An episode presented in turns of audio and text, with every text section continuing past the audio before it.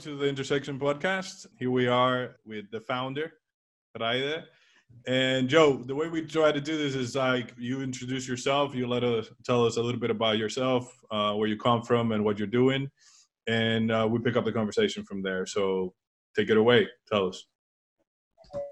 Great, great to be speaking to you guys. Haven't seen my, my old friend Rado in a, in a long time, so it's good to see a, a, friendly face. But no, my name is Joe Markowski. I'm the executive vice president of uh, DAZN, uh, one of the world's leading sports OTT broadcast firms. I've been with DAZN uh, since the very start of, of the journey uh, in 2015, but prior to that, with the um, parent company, the original parent company of DAZN, Perform Group, since 2011. So, uh, coming up to a, a decade uh, working in, in sports media and, and sports broadcasting.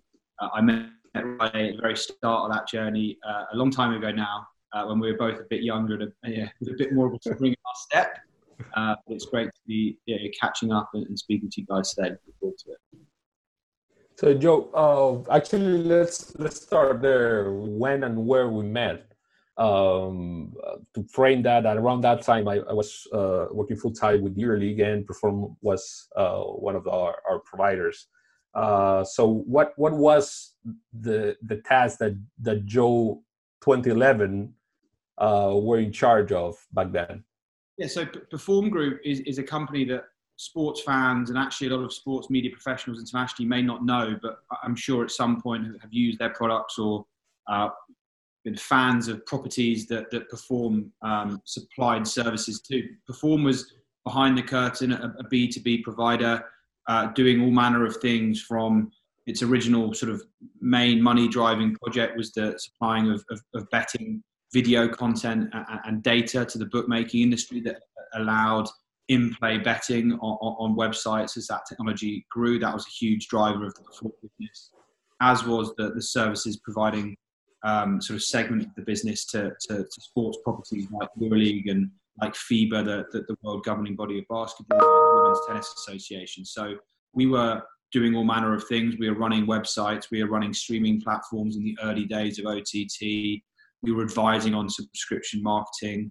Uh, we were providing digital marketing sort of assets and, and, capabilities there. So it was a full services sort of digital sports agency uh, supplying clients um, like EuroLeague. I joined as a as a you know a, a university graduate and was given a few key accounts to manage. EuroLeague and FIBA in, the world of basketball uh, being, being two. Um, and obviously, when you're a 23 year old kid and you give given the opportunity to go to Barcelona every couple of weeks to go and sort of um, swan about in a, in a, nice office in the sun, you're gonna you're gonna take that opportunity, and that's where we, we met. Um, I'd come over and, and we'd, we'd, spend great time. I think with your, your, team, I remember Alex Ferrer in particular, and Andrea and that that whole crew.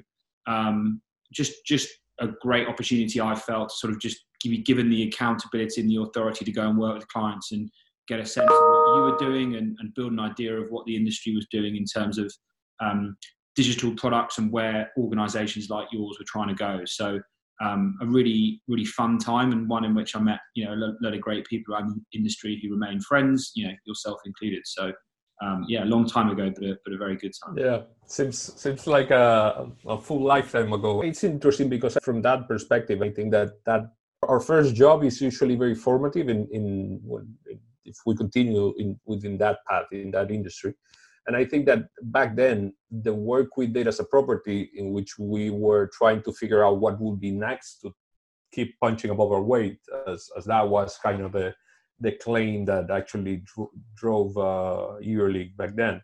Um, with partners like you is is how we kind of start to refine that vision in terms of you know let's let's try to build something that that actually has meaning for our fans and we can generate that. And I remember and comparing to now, I mean the, the D2C game, the OTT game back in the day was in, in in its infancy. I mean it wasn't something that actually was very easy to to to develop, especially because of the weight traditional broadcasters had in the PNL, right? I remember, I mean, those, those were the conversations. I mean, when where we can, where we can't, which you know one kind of upset, offset the other and then that transition towards okay now now we see on a market by market basis through that platform which uh, which I mean it's called YoYo and and and but back in the day was uh, run on the on the live basketball platform that Perform built. Actually, those were fun times that actually allowed us to actually build that. So, Joe, from from that point, I mean, if I'm not mistaken, that could be probably three, four years probably of engagement, right? Uh, in which we were working uh, hand in hand.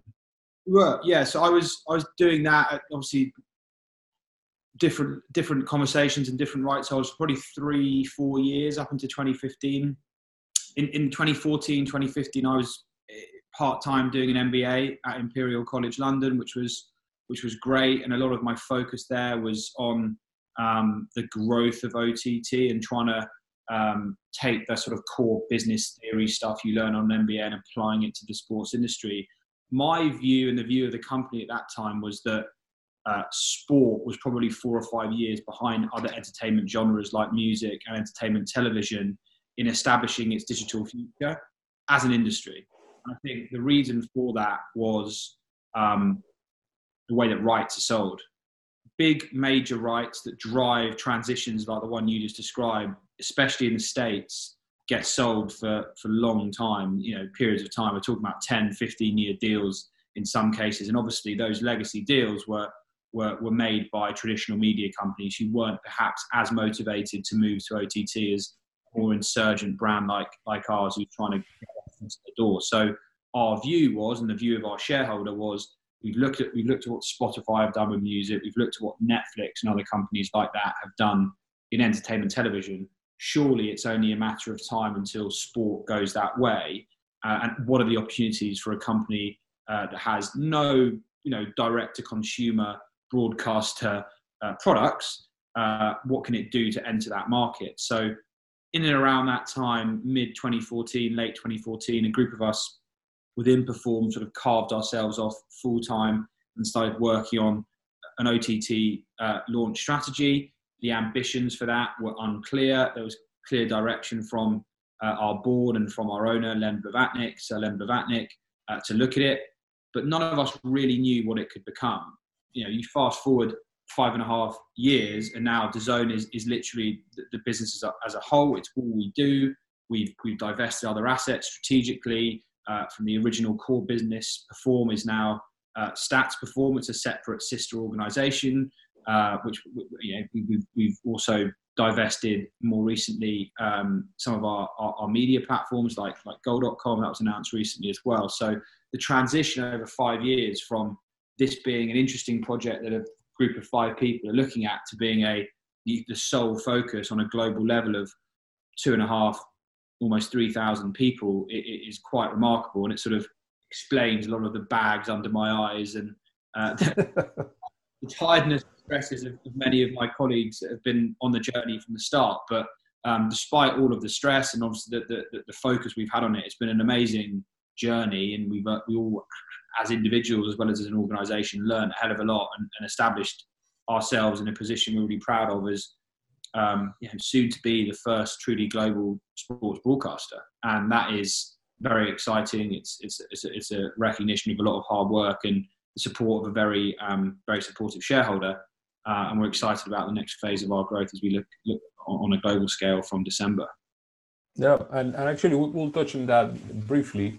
But the transition toward what's the, the stone actually wasn't something that that that is usual more more usual than not actually in, in sports which is you know let's go big or go bust right i mean you you actually were very methodical in the the selection of the markets in which you will deploy. And and actually it seems like you took a, your time to i wouldn't call it call it a test but actually to mature that model. Yeah. Then to to jump into the next evolution of western europe and and and and mexico. So and has some something to do with your own path and career and your the steps that you took right yeah, for sure. I was actually joking with our, our strategy team last week. Obviously, a lot of these guys have, uh, have come in recently and they're, they're, very smart people. They've been working at investment banks and at um, you know the big four sort of um, professional services organisations, and they, are building these go global, looking at certain markets and, and giving us a, a, pack of data on uh, various things to know about this media market. And I was joking with James Goldman, one of our senior strategy guys, that five years ago we were on a whiteboard, the two of us, in a, in a very unglamorous room on an industrial estate in, in Feltham near Heathrow Airport on a whiteboard, just literally marking down various bits of information that we were desktop researching. But that again, that evolution of our sophistication from being a very, very small, very nimble, um, insurgent team of people just looking at an industry and working out how to disrupt it, all the way through to to now where we have a, a really sophisticated strategy organization that are, that, that are um, you know doing significant running significant research projects in in all major markets of the world to identify how and when we could potentially enter and grow in those markets is is great. And I, I think it, it, it speaks to the again the rise of, of the opportunity and the and, and, the, and the scale of investment and the um, the ambition the business has uh, in this space, and it's it's really it is really exciting. It's it's, it's great to see. So you rolled out DAZN first, uh, if I'm not mistaken, in Japan. It was uh, in Switzerland first, and then ten days later in Japan, both of which were August 2016. Um, all right. And yeah, we had we launched for the Premier League UK Premier League soccer season in August in in in Germany, and then we launched uh, later that month with yeah, a, a package of of, uh, of Japanese and international content in Japan, which obviously we then sort of supercharged with the acquisition of the J League domestic soccer rights, which started in the early part of 2017. So yeah, it was a busy summer 2016 for sure. definitely, definitely. And how how that understanding of those key markets because Japan, Germany are you know arguably one of the some of the biggest markets in, in, in media, how that experience actually informed that model that you keep refining in terms of then you know looking at what you did in Western Europe, uh, Brazil, I suppose, and and and then you know kind of North America. There, there are huge consistencies of learning and observation. How how one looks to move an audience uh, from a traditional linear broadcaster to a new and insurgent OTT brands, uh, brand awareness, um, making sure people become familiar with the steps to, to go through to actually become a subscriber. As people working in the industry, and I say this, hopefully still still able to say this, as a relatively young person, it's it's in a in a you know, living in and being from a relatively mature media market uh, like the UK or, or where I live now in the US it's easy to underestimate the challenge of moving consumers from linear broadcast to OTT. My parents are in their 60s, they're relatively digitally savvy. That isn't always the case on a global scale, even with younger people. So I, I, I had this view of, well, of course, they're going to know how to buy a DAZN subscription because it's obvious. It's just a digital product like Spotify, like Netflix, like whatever else you use on your phone or on your smart television that isn't, especially in certain like Japan, for all its international reputation of being a very forward-thinking digital market, there's not a huge penetration of OTT products that, that maybe you'd expect. So the challenge of picking users up from a linear broadcaster that has a 30, 40 year brand reputation uh, established, um, where 97% of the sports fan base know that product, know where to get it, know what they are, have an understanding of that business, picking them up and moving them onto a, a new, uh, completely nascent brand is actually the biggest consistent learning that, that I've seen from a marketing perspective. There are other, there are others that are more nuanced. Uh, we picked Japan as one of our first markets. It's you know maybe the most nuanced major media market in the world. I had the pleasure of working there for two years, and you learn a hell of a lot about a very different culture and a way, different way of life, both inside the industry and outside more generally. Um, so I think it's about a balance. We're a global organization. Obviously, we want to have systems and approaches and strategies that you can apply as globally as you as possibly can.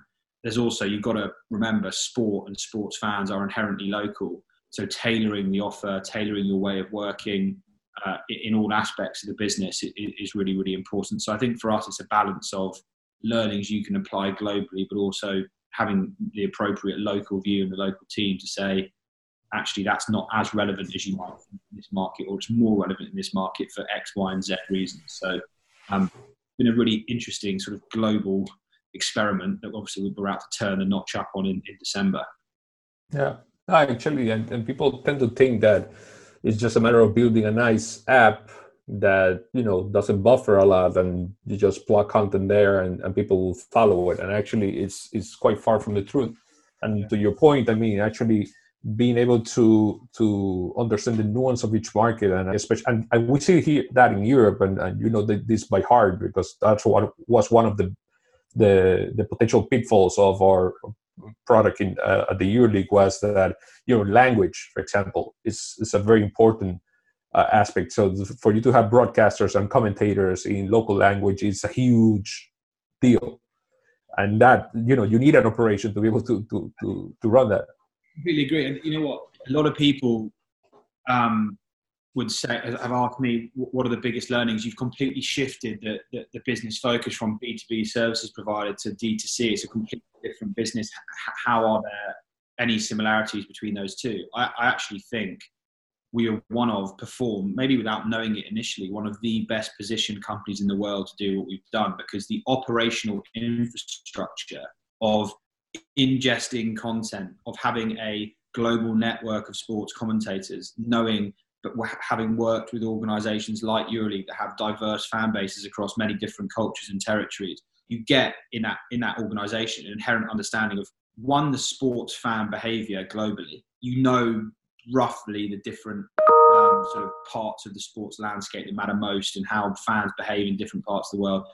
But crucially, also, you have an operational infrastructure that allows you to ingest content and pump out content in different languages in high volume uh, at very high quality broadcast levels. That is no small feat, and there have been lots of big organisations that have uh, you know suffered the consequences of not taking that seriously enough. And often you get people saying, "Oh, nice to see so and so competitor fall over at the weekend." And you're like, "No, absolutely not," because it, it, we are we are as an industry, the OTT industry is in this transition phase from linear broadcast where the technology is going to take it's going to take time to ensure latency is you know at, at, at linear HD uh, sort of level, the stability of playback, the quality of, uh, of app development, all of these things are excellent and they're going very fast in the right direction. But I see myself as a as an advocate for the transition from linear broadcast to OTT because I know the benefits of that as a consumer, and obviously I'm incentivized personally for that to happen in the sports industry. All of us need to to see and have consumers see, most importantly, that this is a stable, high quality environment to watch sports content in. As a result, I celebrate the successes of other organisations as they increase capacity for, for live broadcast or um, improve the quality of playback. We all need that level to grow because it's important for the, the future of the industry as a whole. No, it is. It is. It's it's a common misconception in business in, in general terms to to think that the less competition that you have is good for your business, but especially when you are trailblazing, actually building a, a shift in the paradigm, you actually need the competition to validate the industry that you're building. Uh, and you know it's fine to have competition as long as you are competing in terms of quality diversity of content and all that so that's that shouldn't be a problem so to your point, I, I do agree with that, with that. And the other part is to understand each one of the markets, and we'll jump in now to to kind of what's next for DAZN. But but things like broadband penetrations in households and things like that, which I know are a KPI in every uh, strategy guy or corporate development guy is deck a model uh, is really really important. And I, I bring this up because I one of you know a good friend in the in the industry who lives in in Japan and done, has done business there has has told me that with this the, the pandemic and working from home they had some issues in actually being able to, for the for the staff to kind of connect in the early days and actually be able to participate in meetings or you know kind of do the work remotely because unbeknownst to me at least is that in terms of households in Japan broadband penetration is not very high people don't usually don't have, um, let's say, enough, uh, let's say, bandwidth actually to actually be able to work at, uh, from home. And, and usually people are at their offices and their desks actually working. So it's not a culture that is actually made for that part of, uh, not, not of, uh, just, uh, that evolution. not just in Japan. I mean, even in Czech Republic, where we have a fairly good infrastructure to, when it comes to terms of uh, this type of connectivity and so on. The first few weeks of the of the pandemic, I mean, I'm talking about late March. Um, it was it was a pain for most companies to keep everybody connected and without uh, dropping off and so on. So imagine since you're working from home, the use of the Netflix and Primes and all these other platforms uh, as well uh, rose up. Becomes a luxury. yeah, and and and it's just we we actually called several times to to our providers uh, because we were having issues.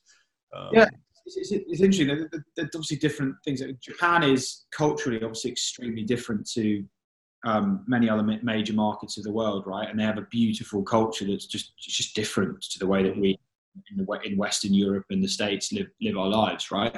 Um, the, the household behaviors are very different. The, the, the, way of working is very different.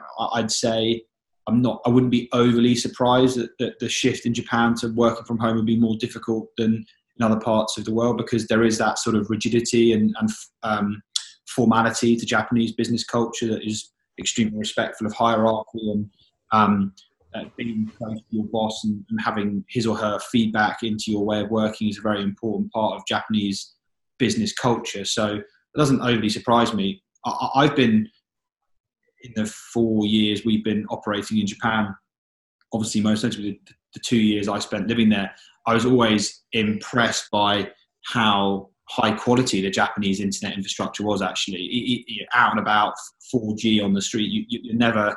I live in, in New York City. The connectivity in New York isn't great on a on a cellular level, right? And that, that's always surprised me.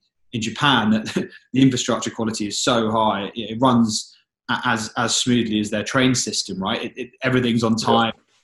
You're, you're loading, uh, you're loading, you know, content and, and, and, data packets very very quickly that's obviously a, a enabled our, our product to work very very smoothly in japan but um, yeah, as, as, i say the, the, the, various parts that come into this conversation your own playback infrastructure the the complexity or the simplicity of the way you put your tech stack together the core internet infrastructure in a market including internet connectivity and cellular connectivity all these things are like ingredients to the overall consumer experience and um, it's extremely complicated to put it all together. To do it uh, at the level we do it at and the volume uh, we do it out and the number of hours of broadcast we put out in HD every day, every month, every year really is, I think, credit to our operational teams. And it's also the kind of department in a business that doesn't get a pat on the back when you have a really smooth broadcast. No one's congratulating the, the engineers and the, 99. Yeah, they're, they're not the ones that are going to pick up the prices and all that, you know. I think that is that is a cultural thing that I think other companies in the tech industry, maybe not the sports industry, do a lot better than us as a as a sports company, right? So we are definitely making as a management team a concerted effort to recognise the the quality that, that, these guys operate at, and, and, it's important to do so because um, yeah, to retain good talent in that space, obviously you need to recognise their excellent work, and um, we are we are starting to do that more and more, which I'm, which I'm happy about. So jumping jumping now to to present term, I mean, how how how has it been for Joe and, and the company in the US in this almost three years that you've been yeah. in the market and actually living over there? Yeah, so yeah, great opportunity personally to come and head up our, our North American business. Um, I arrived in February, March of 2018 uh, inherited a, a Canadian business that had launched in August of 2017 as our uh, fifth market. So that, that, after that initial launch in, in, Europe and Japan, it was the next market we launched uh, with, with, primarily with NFL Game Pass content, which has been a, a, major sort of staple of our Canadian offer for the last uh, three years. Uh, and six months prior to our US launch, which was different to uh, the launches we'd, we'd, we'd had elsewhere in the world because it was very focused on a specific set of rights, which was the world of boxing. Now, the world of boxing does not operate like a traditional sports property. Um, I'll, I'll, pick my words carefully, but it, it's just a slightly different. It's a slightly different setup to uh, a major basketball property, a major soccer property, a major American football property. You're not handed a PDF in the summer that says, "Here is our schedule until May." Uh, Manchester United Chelsea on the 15th of November, you can build your marketing campaigns around that month in advance. It, the whole thing is on a fight by fight basis. You're trying to stitch together uh, a schedule of content. You're working with an interesting collection of characters, uh, boxers themselves, their managers. This is it's not a centralized organization. It doesn't benefit from having a central governing body. So, on a personal level, finding myself going from being a sort of, you know, floppy head, yeah, slightly posh English public school boy, being thrust into this into this world of, uh, of professional boxing and being sort of the the, the, the main representative of DAZN in these conversations was uh, much to the amusement of my of my family and friends who sort of saw me sat on these press conference tables getting abused on the internet by, by boxing trolls. Um, that that was all quite quite amusing to everyone and myself included. Uh, but so I've learned a hell of a lot. I've, I've loved the experience, and obviously it's um, of working in boxing, meeting some really interesting, very smart people who are, who are building careers of fighters and learning learning about the, the fighter lifestyle as well as just on, on a human level, really interesting. Um, separate to that, work in the US, obviously the world's biggest economy, the world's biggest sports media market by some distance. Um, always wanted to do it. I'm sure we, have spoken about that before. That, that the the size and the quality of the US sports industry is is something that working in sport you, I've always wanted to do. I've always wanted to live personally in New York as well. So to be able to do all those things simultaneously has meant the last three years have gone very very quickly, or at least two and a half years went very very quickly. The last six seven months have been a bit have been a bit weird. Um, but look, I, have loved it. I've learned a hell of a lot on a personal level. I think the company too has evolved its understanding. We we definitely um, learned on the job in boxing. We've improved the, the way that we manage our boxing program tremendously. Uh, we've taken a few shots, to use a, a, boxing analogy, but I think that's that's to the benefit of the company now. And obviously, as we look towards the next phase of our growth, all of the learnings we've taken from the US and specifically on boxing are now going to be applied as we launch our, our global platform that we, we announced last week the idea is that we take the the core content offering that we we have primarily for the US until now, we take that on a global basis. We use that as the content vehicle, uh, as well as our sort of operational and technical capabilities to lay a foundation globally with our app, making it available in 200 plus markets and territories of the world, uh, in, including the Czech Republic. And then we, at the right moment, with the uh, right opportunity, both in terms of content acquisition and partnership and distribution, having the ability very quickly to turn up and supersize in a given market. So um, we can we can technically, operationally, commercially, sort of to a certain extent, click our fingers and build in a market, as opposed to launching specific apps in specific countries and having a 18 month sort of build up to do that. So strategically, it makes a lot of sense. I think it cements our uh, position as the first mover in this space don't think people quite recognize there aren't many broadcasters full stop in the world that have a global output. Sports broadcasters that, that there aren't any that have a global uh, remit. We're five years since we what, four years and a couple of months since we launched our first product and we're going to be the first truly global sports broadcaster. I think that's um, a tremendous we're not, we're not making a, a, a, huge song and dance about it in, in, in the media but it's a, it's it's a tremendous achievement for us and one that we're very proud of and one that I'm very excited to be leading going forward. So um, it's exciting. It is, and congrats on that. Actually, I mean, four four years is uh, a media cycle and change. I mean, that's that's uh, that's a week, let's say, on on everyone's life, you know. Um, and actually, that, that was my point uh, exactly right now in terms of uh, now that you will be playing globally, and we'll get into the specifics of this year, which has been kind of the weirdest of our young lifetime, I, I, I must say. Um, you know how you face a market from the media rights availability perspective, like the U.S., which I know that you know kind of now the cycles or there might be some movement in the next couple three years. Uh, how how you tackle that? Because it's I, I, I think it's that's the that's the, the, the biggest cow of, of the whole ranch, right?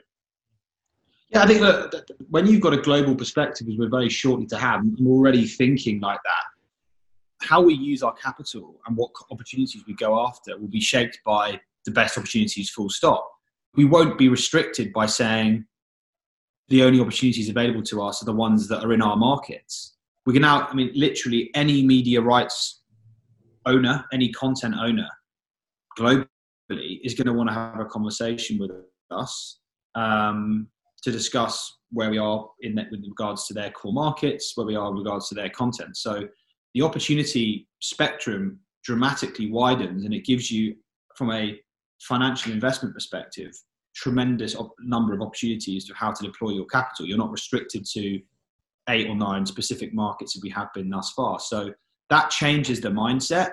Um, it allows us to be, yeah, it probably it gives us a greater spectrum opportunity to bring returns to our investors, which is ultimately the end game, right? We need to be delivering value and building a, a business that meets their uh, expectations and ultimately drives them return on their investment. So that that is going to be the focus for us. Um, it would be inappropriate and far too early for me to discuss opportunities that we're going to look at, but they're going to be opportunities on a global scale because we're going to have the capability of of quickly ramping and, and, and ramping to a high quality in terms of um, product and production and marketing very quickly in any market of the world. So um, the incoming we expect and are already starting to see from content owners, from uh, production houses, from telcos, from operators around the world is is there already, and uh, we're excited to, to to digest and manage that incoming to make the best decisions onwards in terms of use of our capital. Cool. So actually, now you mentioned that, um, there's there's now a trend. Uh, you know, I'm mostly a sponsorship guy, a brand partnerships guy. Um, there's now a trend actually that that that is picking up in on OTT and, and to consumer that to actually add that the advertising component and the brand partnership component into the into the offering the platform as branded content or whatever it may be uh, as a way of actually giving alternatives to, to the user base to actually have a subscription based model or an advertising based model right? How uh, what's your take on that from from from an industry insider perspective and in general if that could be part of the roadmap yeah so we, we are in the process of scaling our advertising business our ott advertising business so you'll see that become a bigger part of our uh, operation going forward it will make a bigger percentage contribution to our revenues uh, going forward, and we're, we're building technology that allows us to maximize that globally as part of our global expansion. I think within that, though, the world of sponsorship has, has evolved hugely. 15 years ago, 20 years ago, it probably was adverts on broadcast and a couple of boards at a, at a golf event or courtside or pitch side or whatever, uh, VIP experience for executives. Uh, now that the world of sponsorship opens up so many opportunities, branded content and very subtly branded content uh, is something that, that brands see tremendous value in and, and, and have have activated a number of times on on DAZN. Um, I think that along with the broader advertising business will continue to scale and we'll, we'll be we are speaking with agencies. We have a, a relationship given our operation in Japan with Dentsu, who are obviously one of the world's leading uh, media and sponsorship agencies. So we're not short of opportunities to test that stuff out and um, our media teams and our content teams work very, very closely to, to identify those opportunities and, and bring the right kind of content on. Ultimately, if you can work with brands to reduce your content costs and deliver great content to your consumers, thus driving engagement on a, on a subscription product, that's to everyone's benefit, right? It, it, it, it it's cost efficient uh, engagement and content acquisition for us. So, um, definitely something we're interested in. Um, I think the, the, the, brief and the challenge to our content and advertising teams is what are the new you know, innovative ways of, of advertising. I think on a premium product don't want to see ads every every 15 minutes like they might have traditionally done on a, on a linear broadcast, especially in the US. So uh, how we evolve that space, how we innovate in that space, what content formats we use to um, to, to do that, uh, to drive innovation in that space will be very interesting. Um, we've done some interesting stuff recently with Apple TV and Ted Lasso, the, the, the, sort of comedy series. We stitched that with with our ambassador Jose Mourinho, and that was with uh, obviously promoting the broadcast on Apple TV. So that's the sort of example you'll start seeing us do, where we're integrating brands and integrating talent, and uh, in, in in the in the round promoting the brand, promoting whatever they're trying to push, and and and, and obviously helping design KPIs as well. So uh, it's um, it's an interesting world that I think going to evolve very quickly because the opportunities for brands and the platforms they have to push content out to, coupled with the expectation that consumers have uh, is driving a lot of change in that space, and we're a part of that.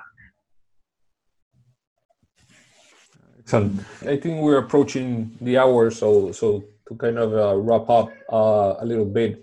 Uh, as I said just before, I mean, 2020, it's bizarre, sad, complicated, altogether, right? How how was it for you guys in terms of uh, of of the platform in the in the markets that you operate currently, and how this baseline of this year actually would be, uh, let's say, expected to to have a major role in terms of you know how, how you roll over this global launch towards the end of the year and actually going into 2021 yeah look i mean for everyone in sport i'm sure um, everyone in your in your network it's been a tough year. Um, end of february early march we all had to react very quickly to an ever evolving situation. I remember thinking having friends of mine in the medical space saying 12 weeks, it will be over soon. Um, that's obviously changed. The impact at the start was very much evolving day to day. So we, I think we reacted really, really well as a business. We were going through a cycle of change anyway. You obviously saw some management change in the summer at DAZN and a, and a sort of a resetting of the strategy that leads us to the, to the global launch. So it was a period of change anyway that then got rocked even harder by by COVID and the impact that had the sport. I think all things considered, day to day and from a strategy perspective, leadership level, the business has reacted really, really well. We've made use of the time. I think in our personal lives are, using the time to reflect and, and, try and grow. And I think as a business, we we did that well. It allowed us to reset a couple of things. Um, we've we've worked with partners to to reestablish schedules that work for us, and uh, everyone in sport has been doing much of the same there. Um, but it did allow us to step back and reconsider a few things. I think the launch of the global product, which was originally planned for May, reflects a lot of that learning and that reflection. So um, I'm really excited that we're, you know, we're back in a healthy position from a, from a subscriber growth perspective. Um, the, the, the, recapture of subscribers was, was, was successful in, in, in, our key markets with you know, the, the Premier League and European soccer leagues coming back and then restarting um, we saw great success recapturing those subscribers who maybe left earlier in the year when the, when the, when the future of sport wasn't clear. So we, we've bounced back well, and now we're sort of positioned well for growth. And I think 2021 is going to be really interesting from an industry perspective, but also for us. Where can we, as we look at that global platform, where do we start turning up? Where do we direct our attention? We're going to be surprised, I'm sure, by some markets in terms of what we lo- what we learn positively from launching in December. Um, but yeah, using that data, using that market experience to direct our growth in the medium term is going to be the real focus for us going forward. And I think, um, all things considered, we we stand in a pretty good position to do that going into 2021. So that's exciting for us. Great. I have to say that I'm really looking forward to being able to have DAZN in my phone. the, uh, the tricky thing for me is going to be how you how as an executive you spend uh, you use your time to monitor the output in 200 plus countries using your sort of internal VPN solution is going to be very very um, we're going to have to work out a way of doing that. But look it's exciting. We're very um, encouraged by the feedback we're getting from the launch announcement and uh, we've got a huge number huge six figure number of of, of, of, fans who've signed up in all corners of the world just in the last two, three years, expecting DAZN and wanting DAZN to come to their market. So we've got a base of, of eager fans uh, to go and interact with globally. And you being one of them in the Czech Republic, we hope there are many, many more, and we know that there are around the world. So for sure, we look forward to, to launching in December. For sure. Oh, excellent, excellent. I, I, I don't know if you have anything more, Luis, but uh, I think that's uh, I, have one, me, I, had, I, I, had one other question that I wanted to ask. It was answered before sure. I even asked it, so uh, I, I don't need to. Well, guys, I, I appreciate that's what, you, that's what you get with this type of relationship. I mean, we kind of know what's happening. Telepathic. But look, I appreciate it. Thanks for the time, and uh, look forward to catching up in person soon. Awesome. Definitely, definitely. Whenever is uh, allowed, uh, we I think is a, a, beer is due. So either New York or Barcelona uh, can take uh, any any of the two Let's hope it's 2021. Definitely. Let's hope so. Let's hope so. Catch you on the next one, man. It was a real pleasure, Joe, to, to listen to you. I'll speak to you. Stay uh, safe, man. Thanks very much. Bye.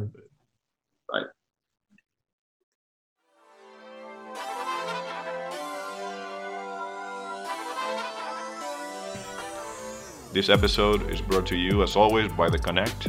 The Connect is Ryder Luis Baez Follow the Intersection podcast in your favorite podcasting platform, leave us a review, and share it with a friend. This will really help us be found by more of you interested in the topics of sports marketing and deal making. Until the next one.